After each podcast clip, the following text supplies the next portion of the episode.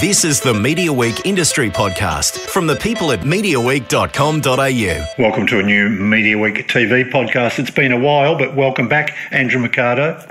Hi, James. Yeah, it's been a little mini winter recess, haven't we? We've both been having one. You've had one, then I had one, then you had one. Yeah. So we're back, and there was a period there didn't seem to be a lot happening in television, to be honest.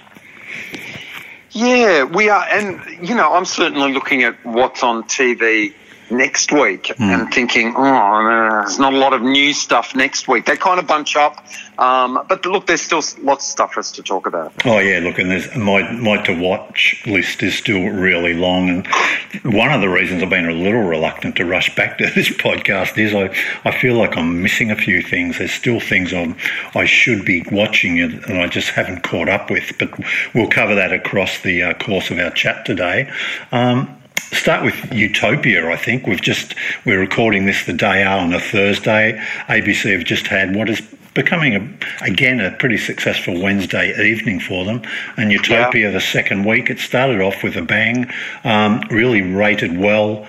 Its first week back, went down a little bit in the second week, but the quality's still there after what was a 2-year break. And it's still winning the time slot quite convincingly. I mean, it's up against...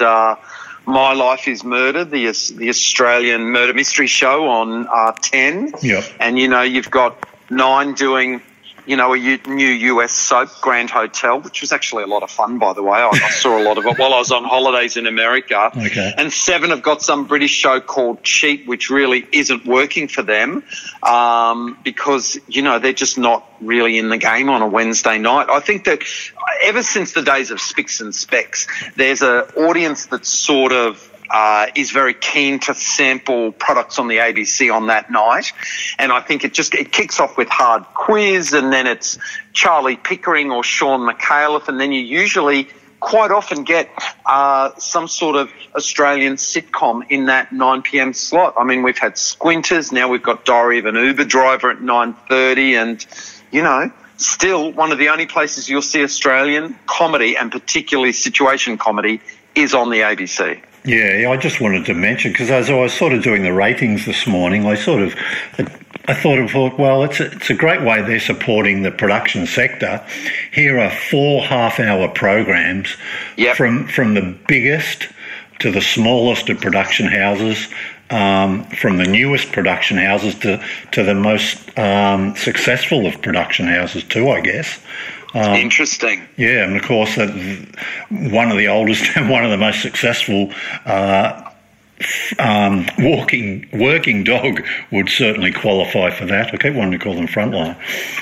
Working dog would certainly qualify for that. And they're really busy at the moment because they've got Have You Been Paying Attention, of course, doing Fantastic Business for 10 on Monday nights, and now Utopia on Wednesday nights.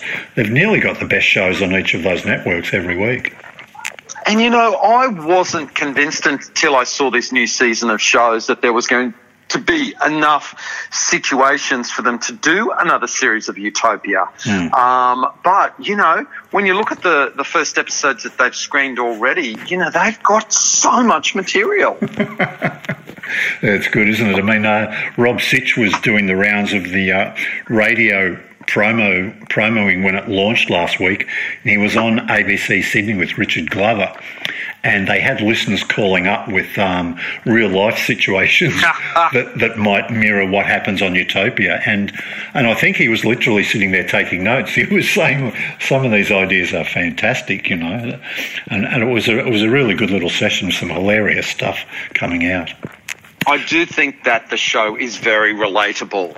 Anybody that works in an office will find something in an episode of Utopia where they will chuckle to themselves and think, oh, God, that's just like my place where I work, Yeah. It's very identifiable, the humour in it. Sure. Let's just identify some of those other production houses too. Hard Talk, of course, is made by Thinkative TV. Hard Quiz. That's Hard Talk's on... Hard Chats on Charlie Pickering, Hard Talks on the BBC. Well, it's easy to get these hards mixed up.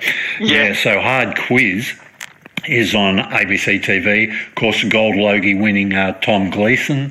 Thinkative TV, it's made by, which is a trio of people. I think Charlie Pickering's one of them. Kevin White's the other one, the Melbourne sort of comedy mogul and manager. And Chris Walker, who's a former producer on the project, I think. And he produces Charlie's show as well, so he's one of the three partners there.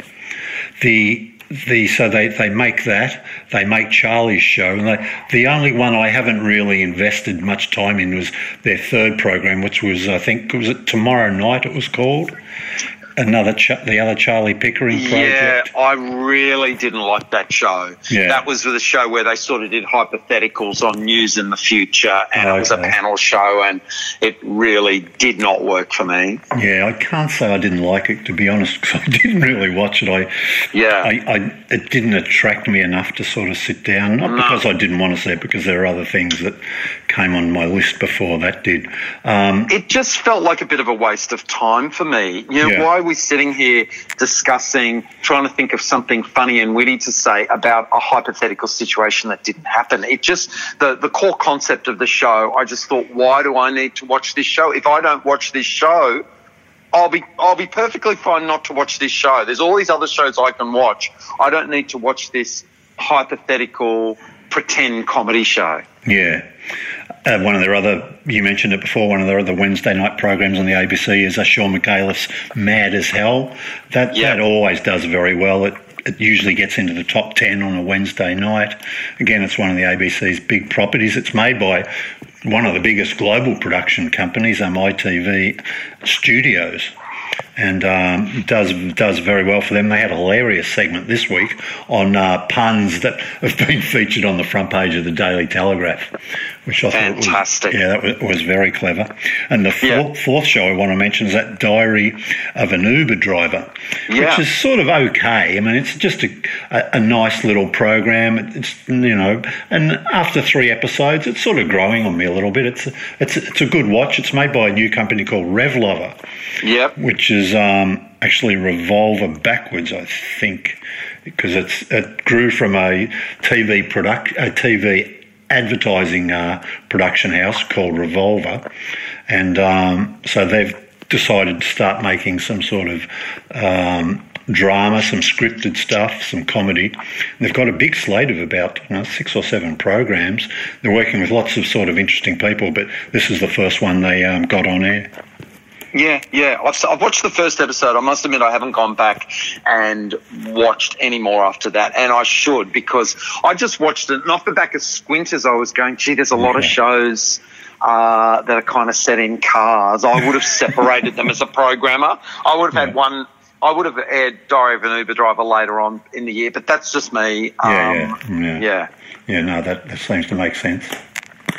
Did you watch the first episode of Saturday Night Rove? Yes, I did. I was actually there watching it live in the audience. So you will have a very different view of how it went, because you can never tell when you're in the studio audience what is actually coming out to a viewer. It's quite often a very different experience. Yeah. I enjoyed it. With the caveat, some of the segments did seem to go a little long. Some of the skits, you mean? Yeah. They seemed to milk the joke a bit longer than was worthy. Right. That might be because you're sitting in a studio audience, though, because I thought some of those skits were great. I thought that it was really nutty, weird, absurd humour. I was kind of pleasantly surprised by how funny it was. I did see stuff on social media, and I did have a couple of people, that talk TV to me, saying to me, this is not suitable for my kids. They're talking about, stiffies and and all this stuff, and there was a bit of that. But look, it was 7:30 on a Saturday night. I didn't think it was vulgar. I actually thought that some of the skits, the more absurd the skit, the more I actually liked them. Yeah. Vulgar, I just don't get that at all. I mean, if you It's there was certainly nothing there that I don't think would scare anybody. No. Do people think because it's supposedly in this family time slot on Saturday night that it was suitable for young kids? It wasn't. It was M-rated material now at 7:30 p.m. at night, and I think Stiffy passed the M test. Yeah, and I think they mentioned masturbation, which I saw someone else complain about. Come on, Yeah.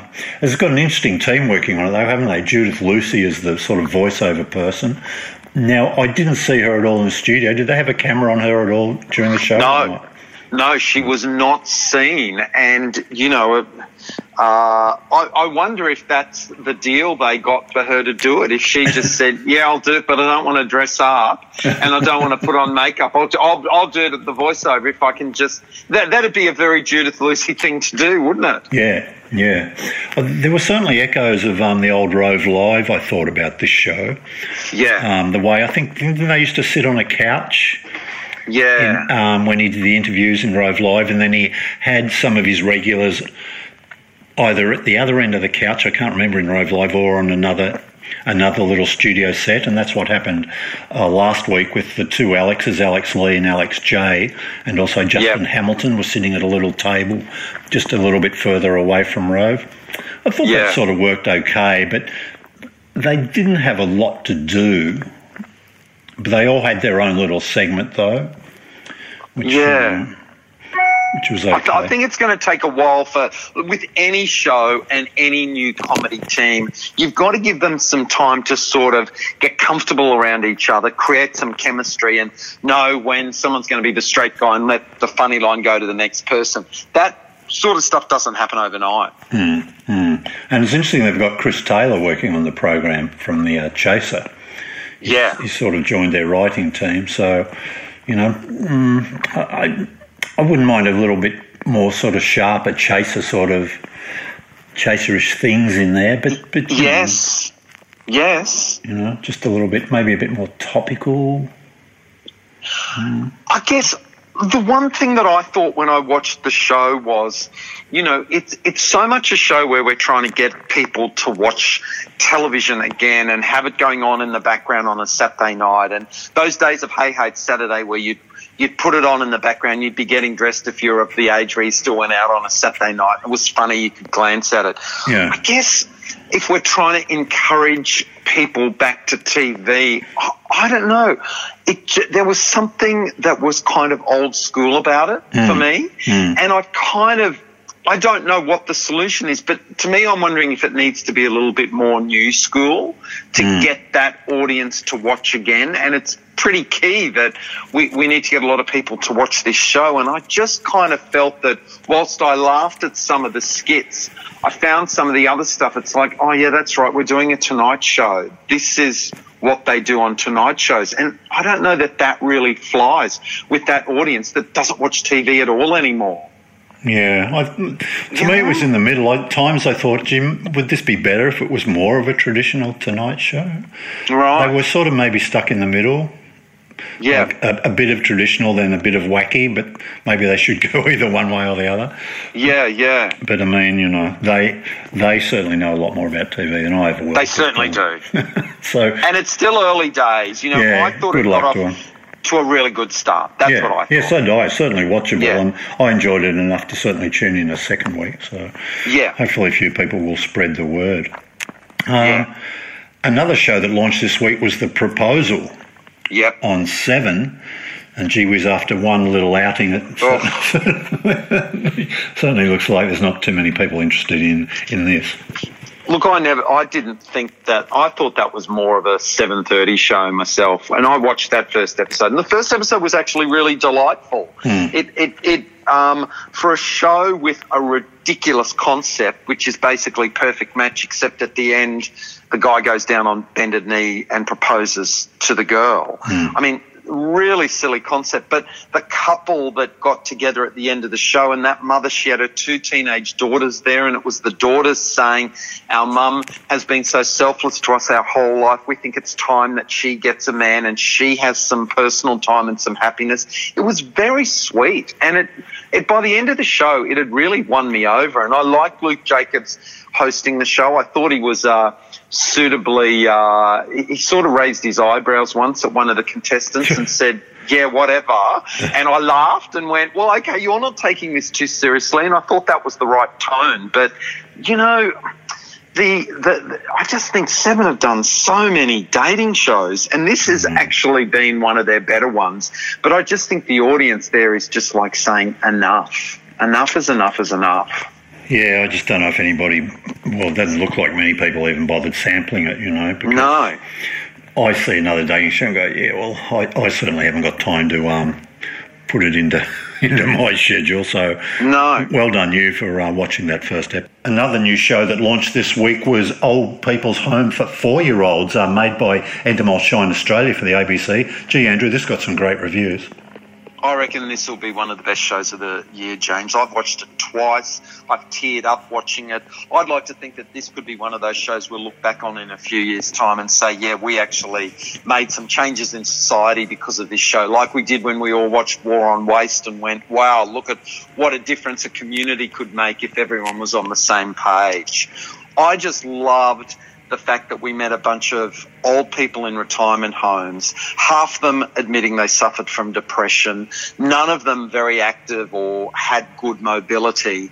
And before the first episode's over, we're seeing them standing up and pushing their walkers and wanting to go outside with those little kids. We can see the cranky ones starting to laugh and smile with those kids. It was so beautiful. And I would suggest that there seems to be little doubt that putting childcare centres close to retirement villages and actually forcing some interaction between them, it's just good for everybody. I just thought it was an absolute revelation, and it was beautiful, heartwarming television to watch. Yeah, no, it was very moving, wasn't it? It was good stuff, and I could see the audience holding for this one too. I think they'll be back, and again, word of mouth should at least help keep that audience steady or maybe even lift a little bit.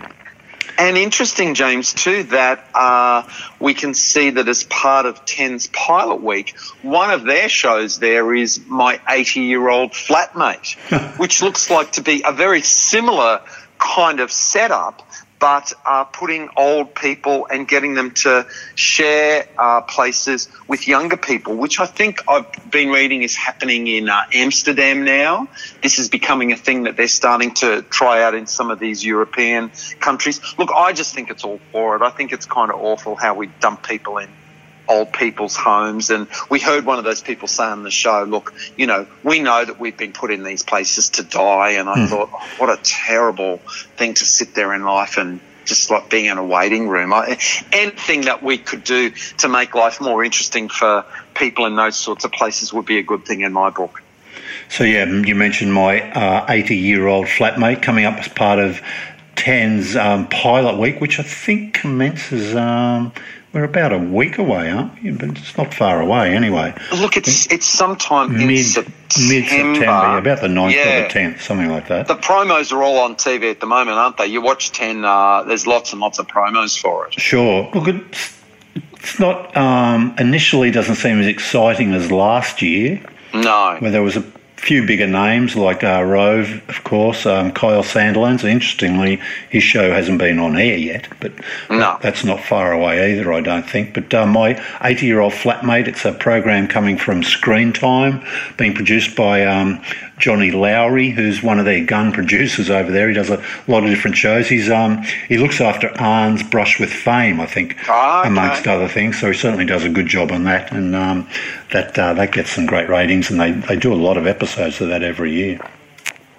What about some of the other offerings there? What's the one you most want to watch? Well, strangely, it's probably going to be I Am Roxy. Oh, God, James, that's the one I least want to watch. Well, partly because Whipper from Fitzy and Whipper is... Right. His Two Scoops Media, it's a little production business he started. They're sort of putting this together. with Matchbox Pictures and a producer there called Debbie Byrne, who's done some great work in the past as well. So I'm sort of quite interested in see what they do with that. I mean, I've done a podcast in the past with Roxy. Gee whiz, she upsets a lot of people. A lot of people don't like her. But, I mean, she was very pleasant to me, so I've got no beef with her. But I'm sort of looking forward to that. The other ones are Sydney's Crazy Rich Asians. Again, that's another Screen Time one, also Johnny Lowry, and Part-Time Privates. Well, obviously, I'm the most interested in watching Part-Time Private Eyes. It's about mothers at a primary school running a little home-based private investigation thing, while they're doing school pickups and all that. Look, I hope it's not a rerun of House Husbands or those Channel 9 shows that are always about parents and primary schools and all that. But this looks like it's going to be a comedy with Heidi Arena and Nicola Parry. And I'd like to think that, this could be another great sitcom for 10, who are moving into this area a lot with renewing Peter Hellier's How to Stay Married and hopefully one day making a decision about more of Mr. Black, which is being adapted, I think, for the American market. Someone's picked it up overseas. Mm-hmm. I'm always a big fan of seeing some more Australian comedy for me on TV is always a good thing. Yeah, it's good production credentials at Part-Time Privates as well. It comes from CJZ. The executive producers are CJZ co-founder Nick Murray and one of their producers, Tony Malone. So, it'd be interesting to see what happens with that one. So that's pilot week. The Masked Singer 10 have got a busy last few months of the year. Do they ever? And it's good to see some investment, so I hope they get sort of rewarded for some of this stuff.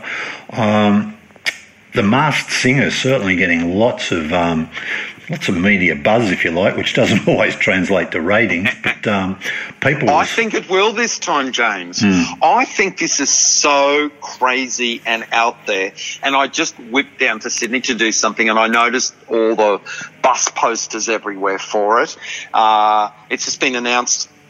I read on TV tonight that Tim Chappelle, who's the Academy Award-winning wardrobe costume designer from Priscilla, Queen of the Desert. He won the Academy Award with Lizzie Gardner for that movie. He's designing the costumes for down here. I read that in the American series, they've had to redesign the costumes for series 2 because there were issues with the celebrities inside them in terms of how much they could see and how much they could move. So it's a pretty you've got to make sure that that person has mobility and that they're not going to fall off the stage because they've got no side vision. But look, honestly, I think, and I have my fingers crossed, and I hope that this is the big hit that 10 have been waiting for. I think they deserve a hit. It's time. I think this is crazy enough to get everybody curious enough to have a look at this. And I also noticed they've started to run some very short teaser promos for this new series of Beverly Hills 90210 that features all the cast from the original series. And I've watched the first episode of that, and it's Jason Priestley and Shannon Doherty playing exaggerated versions of themselves. So they're not playing, the characters they played in the show. They're playing actors on the circuit, going to fan conventions for the show and sending up a lot of the tabloid stuff that has been around those actors all their life. It was a terrific first episode. And if 10 is smart, they'll be running this off the back of The Masked Singer, and they're planning a few other shows to run off the back of it. I think they're going to do – my prediction is they're going to go very, very well with this. Yeah, I mean, they've covered a lot of bases with the judging team, Jackie Henderson, Husey, Danny Minogue. A lot of people laughed about the selection of Lindsay Lohan, but does it make a little bit more sense when you find out that not all the singers will be just Australian? Well, look, I suppose it does, but I still really question. I've seen the promos for that, and I really question, well, how is Lindsay Lohan supposed to recognise what's going to possibly be a contestant from the X Factor or The Voice doing another reality show under there, some Aussie, It's like I get that they wanted to have an international flavour there. I don't know that.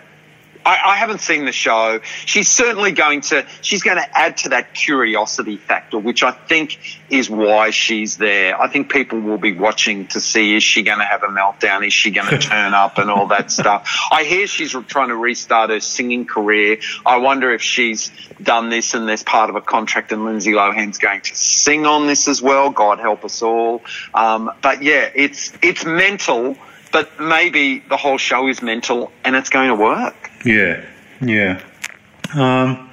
It's a big week. Well, it's always a big week on Neighbours, Andrew, but something special's happening this week. Talk us through it. Well, yeah, Neighbours are currently in the midst of doing this crazy sort of thing.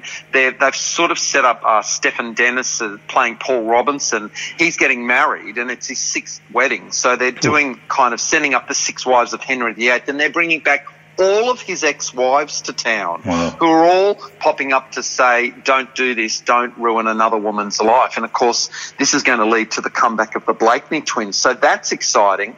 But as well as that, they are about to introduce their first ever transgender teen character as played by real-life teen trans activist Georgia Stone, and this was all her idea. She wrote to Neighbours, wrote to the executive producer Jason Herberson, and said, I've got this suggestion for a character that I could play and a storyline, and to his credit he said, sounds fantastic, let's do it. So she arrives in the show tomorrow. It arrives at Erinsborough High. I imagine there's going to be some storyline there where, you know, she will be revealed to be transgender, and then we'll get stuck into the storyline that she wants to do. I think it's very brave of them to do that, but I also think it's very, very topical to do this. And I would note too that ABC Me has started rolling cameras on their TV series First Day, which is about, I think, a 12-year-old transgender at school. And I think this is really, really interesting because there's a lot of very nasty, negative stuff being posted in this area from some newspapers in this country, and I find it really I think it's a real low blow to go after vulnerable children as part of your ideological war. So bravo to the ABC and Channel 10 for normalising this and saying, well, actually, let's speak to someone that actually has some real-life experience in this area, and let's find out what would really happen, you know, if there was going to be this situation happening at a high school. I think it's important that we speak to some real people in this situation and not scaremongering. Succession's a show I don't know. I tried the first season, didn't really warm to it, but I was one of the few. The second season's on now, isn't it? Are you into it? Yeah, I am, and I'm noticing on my social media feeds a lot of people starting to discover this show, and people starting to say, this is now my favourite show, and I get really excited just to hear the theme music because, you know, this second series I think has really sort of astounded people with just how dysfunctional this family is. And let's face it, TV has had a lot of dysfunctional families in the past, and we've also had a lot of rich families, you know, harking back to the days of Dallas and Dynasty, where we love to watch shows with rich families because they seem to have the same problems that all of us poor folk did. But, I mean, I think Succession has that extra, you know, grit to it because it appears to be, at least initially, based on the Murdochs, you know, with Rupert Murdoch and his two adult sons and his daughter, and that's the setup that we have in Succession. And I think it's just so gobsmacking just watching this family. This family is just so cutthroat to each other as to who wants to inherit the keys to this kingdom. It's certainly more cutthroat than anything we've seen in this sort of drama on TV for a while, and people are really responding to it, I reckon. Yeah. Something else I haven't watched, and I don't want to make this a podcast about what I haven't seen, but it's turning into that. I haven't watched much of Breaking Bad, which I've talked about before, but there's a sequel movie coming.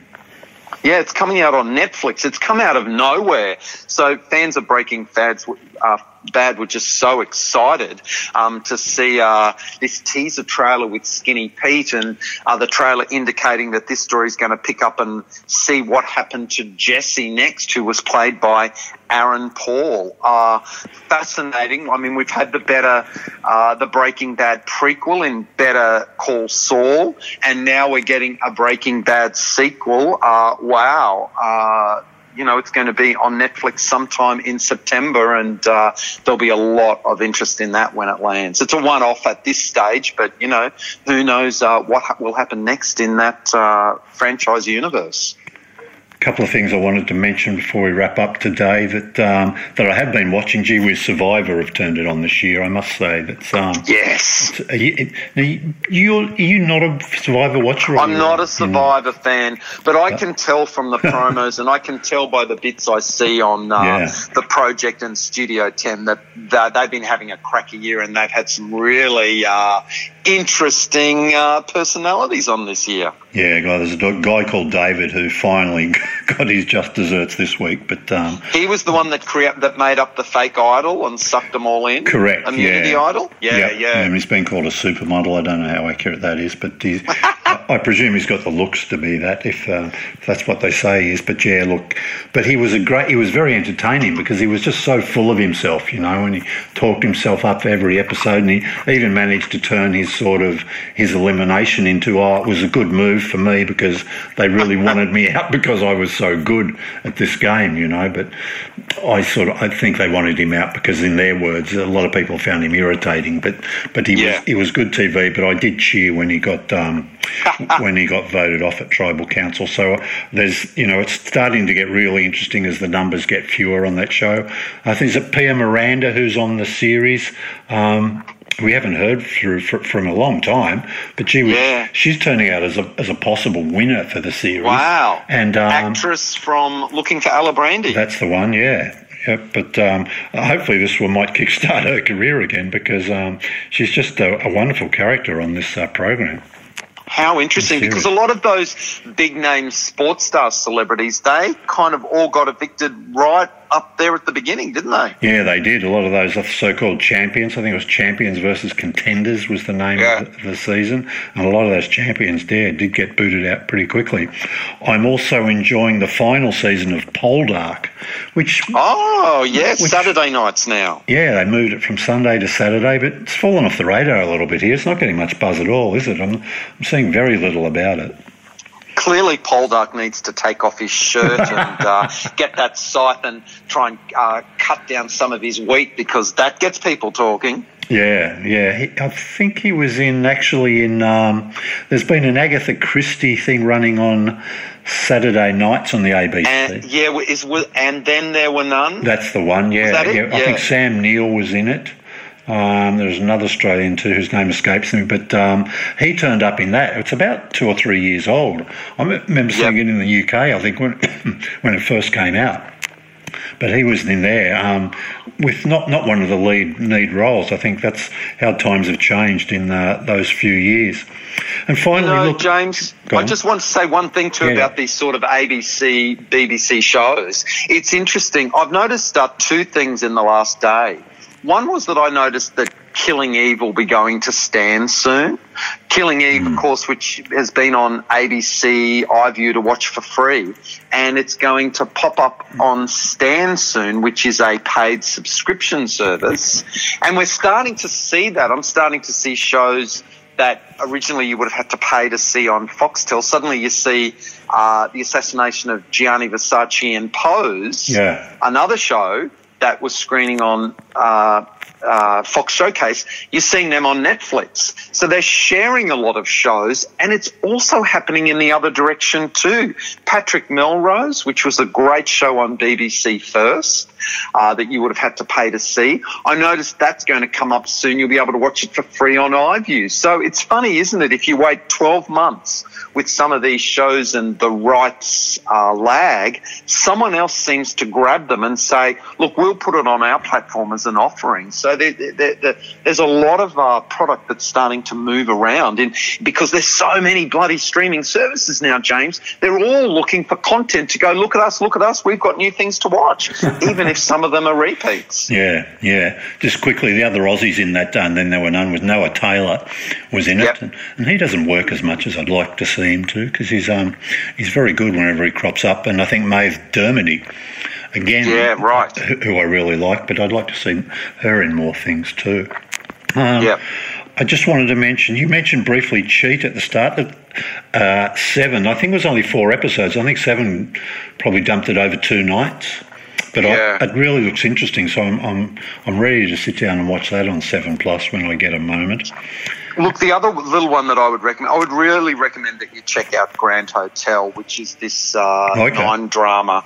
It's a summer series from ABC Network in America. And I was on holidays in Hawaii, and I went to the ABC site there, and I watched the first episode. It stars Lincoln Yaunis from who was one of the River Boys on Home and Away. And he was also in Love Child. And this is kind of his big US break. And look, he's literally one of the lead roles in it.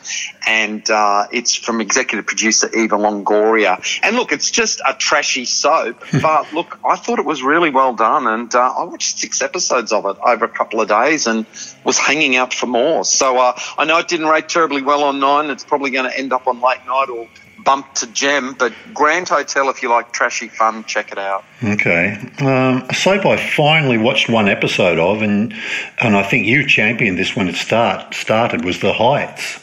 Yeah, what did you think? Oh, mate, it's so good. How good is it? Wow, I was really impressed, and I thought, gee whiz, I could spend a lot of time catching up. I presume all the old episodes are going to be on iView. Yeah, there'll be 32 half-hour episodes there to watch. Wow. And you know what? Sometimes it'd back up on my hard drive, and I'd look at it and go, oh, I went away from holidays. I came back. It was like, oh, God, 6 episodes of The Heights to watch. Oh, I don't have time to do that. But as soon as I'd put one on and it'd be going 5 minutes, I'd go, oh, yeah, that's right. No, this show's really good. Yeah, I'm watching this. It was really good. I'm thrilled that they've said that it's coming back for a second series. That is just great news. And do you know what the interesting thing about The Heights is? There's the unlikely relationships in the show. And one of the loveliest things I've seen on TV all this year is this young boy who's living in a crowded housing commission flat with his uncle and auntie and their girls, and him and his brother sleep in the lounge room, and he has to go sit in the hallway to study because he's smart and he's got potential. And the woman who runs the Vietnamese shop, I should say the Vietnamese woman who runs the local shop, she recognises that he's got talent, and she clears out some room for him at the back of the shop and says, you study here. And this relationship between this older woman and this young boy, and how she just refuses to give up on him, and every time he goes, this is too hard, she goes, no, you smart, you must go to school. Just a beautiful, unlikely relationship that just sort of goes back to how we started this podcast with old people's homes, where we need to see more things on TV where unlikely friends can help each other out. I just think it's one of the great things that we can do with our TV shows. Yeah, look, I loved all the characters on The Heights. The acting was great. The way they connect the story, and I just really, I really want to go back and start trying to catch up on some of those old episodes. Just quickly, I wanted to mention Tubi has launched in Australia. It's a little free. What do you call it? Streaming service. Yeah, but it's ad-supported, so there's no subscription fees, but you've got to watch some ads, I guess. It's got a really interesting catalogue. They say there's about 7,000 TV series and movies. There's about, I think, 15,000 in the US, so they said they're going to slowly build the catalogue here. Some interesting stuff. I didn't find a lot of, after a quick look, I didn't find a lot of TV series, but there's some sort of... There's some archival stuff, if you like things like Petticoat Junction, sort of old US classics. The Dick Van Dyke Show, they've got that there, so that'd be well worth watching for sure. But it's probably, I think a lot. There's not things that you're going to run off and say, oh, I've got to see this, but there's just really interesting things there if you're ever. Well, it's hard to be bored these days finding stuff to watch, but it's probably worth exploring because most people will find some little quirky thing in there. They go, oh, yeah, I'd like to watch that again, or I never saw it the first time round. Yeah, that's what I liked about the list. It looked a bit – there were some titles there that were quite culty, and I thought, yes, we need to see some nutty stuff out there in the news service, yeah. And the other one was Disney Plus. Gee, there's been a lot of information dropping about this lately, and it's launching here in Australia in November, and it's really going to shake up the market, I think. Is it ever? Yeah. So, and it's pretty cheap. It's under $10. It's cheaper than all the other streaming platforms here in Australia, and they've got some brilliant deals in the US.